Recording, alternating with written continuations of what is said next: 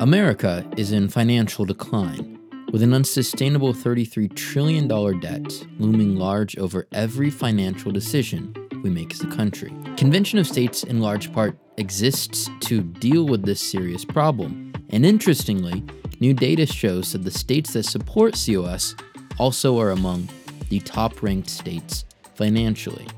This, of course, would make a lot of sense. We'll get into this story on today's podcast, and we'll also discuss the immigration crisis in New York City, the CCP's push to reduce Americans' meat intake, and Dr. Kevin Roberts of the Heritage Foundation's 10 Principles to Save America.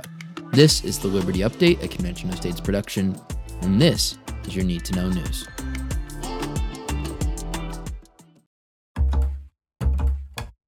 A recent analysis by Truth in Accounting shows a striking correlation between the fiscal health of states and their support for the Convention of States movement.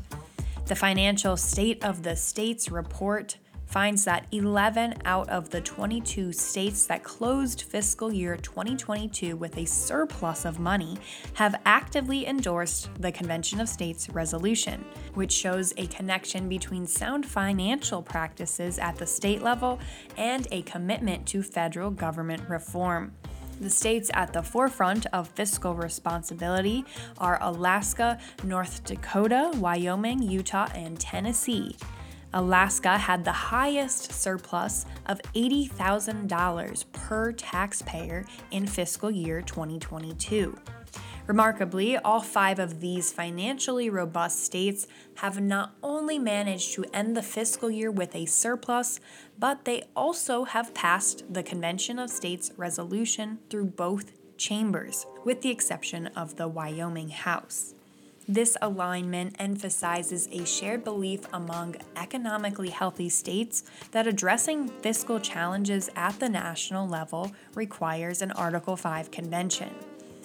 On the other hand, the analysis exposes a contrasting reality in 28 states that didn't have enough money to pay their bills in 2022 called the sinkhole states, Hawaii, Massachusetts, Illinois, Connecticut, and New Jersey find themselves in the inevitable position of having the worst fiscal health and the highest tax burden in the country.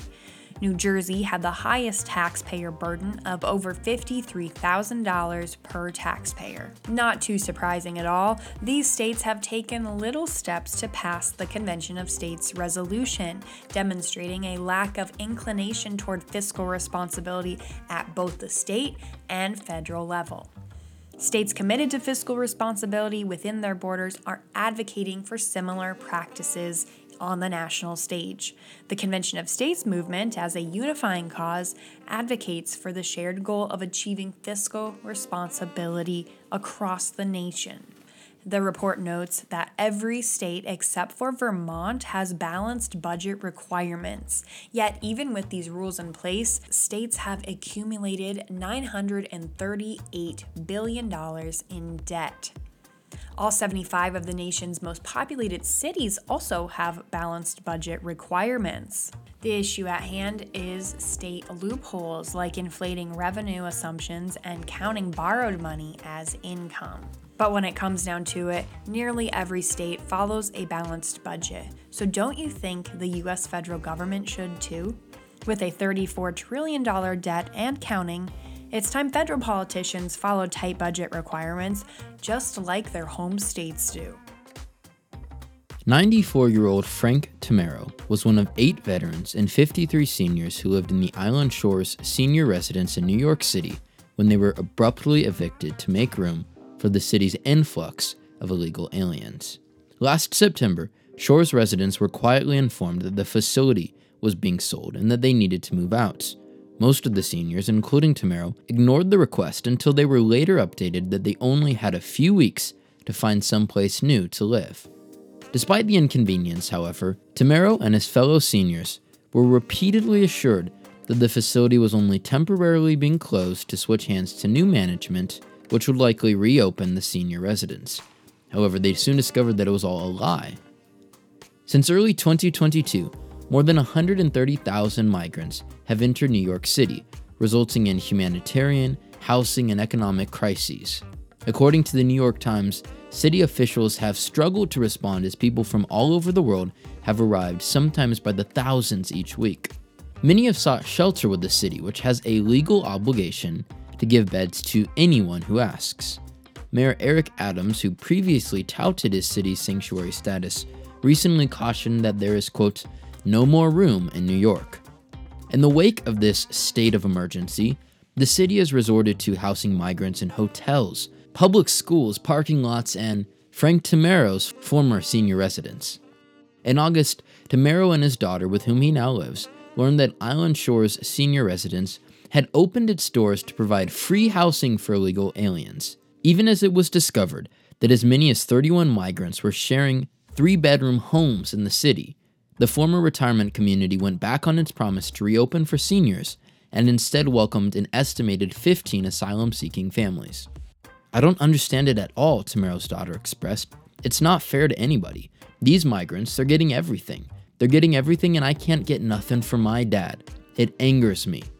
While Mayor Adams faces criticism for promoting NYC's sanctuary status in the past and allegedly masking the number of migrants entering the city, at least initially, he in turn has turned criticism toward the federal government, blasting President Joe Biden and DC for turning their backs on the dilemma of their own making. This crisis perfectly highlights the failures of Washington's immigration policy, even as cities and residents, including Frank Tamero, pay the price for an open southern border DC seems unwilling to address the root problem. Americans just haven't gone along as planned with the global climate crisis campaign, so the United Nations is prepared to curb our meat consumption in order to reduce our carbon footprint. That is, the carbon footprint that Americans have yet to surrender to. They first tried to guilt us with personalized climate footprint scores, but the population just didn't care. They tried marketing campaigns and tax incentives for electric vehicles, but the population just didn't care. And they even tried to regulate our household items like light bulbs and lawn equipment, but the population didn't seem fazed. So, what are they moving to now? The food you consume daily. The United Nations Food and Agriculture Organization doesn't plan to reduce worldwide meat consumption. It only intends to target prosperous Western nations like America. The anti meat plan is expected to be released in the next couple weeks at the COP28 Climate Summit in Dubai, which just started on Thursday. According to reports, the plan will recommend nations that overconsume meat limit their consumption as part of a broader effort to reduce greenhouse gas emissions in line with the Paris Climate Agreement. Interestingly, the United Nations Food and Agriculture Organization is headed by a top Chinese Communist Party official who is known for using the agency to serve Beijing. As the Washington Free Beacon reported this week, it's unlikely that the meat intake directive will apply to China, as the United Nations still considers China a developing nation. One former official told Politico, quote, "Nobody actually takes him seriously. It's not him, it's China." I'm not convinced he would make a single decision without first checking in with the capital. So, when it comes down to it, the CCP is ushering in food management over Americans while prioritizing their own nation's best interests. The average American consumes about 127 kilograms of meat a year, compared to 7 kilograms in Nigeria and just 3 kilograms in the Democratic Republic of Congo. With food systems accounting for about one third of global greenhouse gas emissions and 40% of methane, the UN hopes that the meat intake plan will accelerate the transition to 1.5 degrees and create a more sustainable global food system. But in reality, it's about control and surrendering freedoms to a foreign entity that does not put Americans first. Egotistical elites think they can control the masses and push through unnatural concepts like lab grown meat that will miraculously transform the Earth's weather. Americans value liberty and the choices that come with it.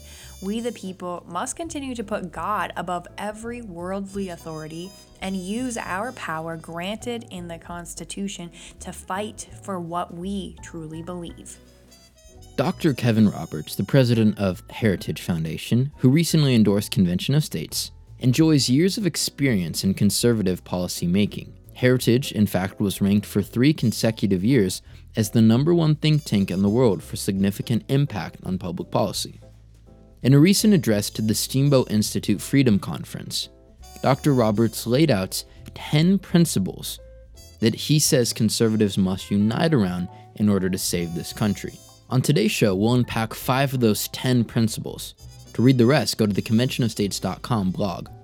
First on his list, the primacy of the family. The family, Roberts argues, is and forever must be the basic unit of community, cooperation, and ordered liberty. He pointed out that as the left in America has undermined marriage and life, many Americans have retreated from the primacy of the family, making the conservative defense of such all the more imperative. Can we really be surprised that a nation dismissing family bonds finds itself in a crisis of loneliness isolation, addiction, and mental illness? He asked. Number two, gratitude. Hate cannot drive out hate, Reverend Martin Luther King Jr. famously declared. Kevin Roberts would agree. Conservatism must resist the temptation to answer the left's outrage addiction with revenge and resentment of our own, he said. Rather, we must overwhelm it with gratitude gratitude for our history and traditions, gratitude for those who came before us, and gratitude to our Maker for the blessings of liberty he bestowed upon this nation. Number three, American exceptionalism. Speaking of gratitude, if we are not appreciative of our nation's founding and first principles, what exactly are we fighting to conserve? The less fundamental project is to undo the American founding, Roberts observed. The rights, therefore, must be to defend it and secure its myriad blessings for ourselves and our posterity.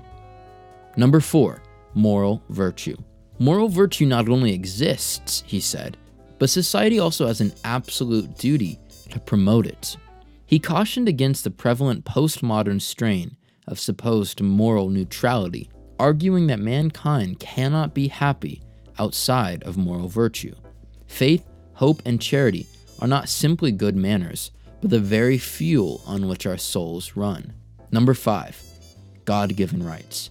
When inalienable rights come from God, they are distributed equally. When they come from the government, they are granted selectively, often to an elite favored few. For all their talk about democracy, the left utterly rejects human equality, Roberts contends, suggesting that instead, the left means for us to look to a government construct for endowment rather than the creator. These are the first five of ten principles that Roberts says we must unite around in order to save our country. In fact, he has confidence that if we unite around these 10 principles, we will win the fight for our country. However, he has also argued that Convention of States may be an indispensable step in that process. To read the rest of this blog, go to conventionofstates.com.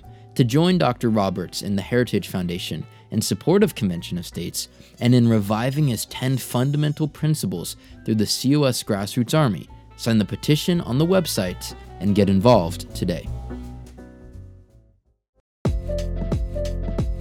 Now that it is December, it's officially the Christmas season, so we encourage you to go spend time with family, loved ones, and see the good that is all around us every single day. You can also check out some of our Christmas items on the Convention of States website, including this year's unique Benjamin Franklin Christmas ornament. We just want to express our gratitude for all of your support and for listening to our podcast every week. We appreciate all of our listeners, and we will be back next week with another episode of the Liberty Update.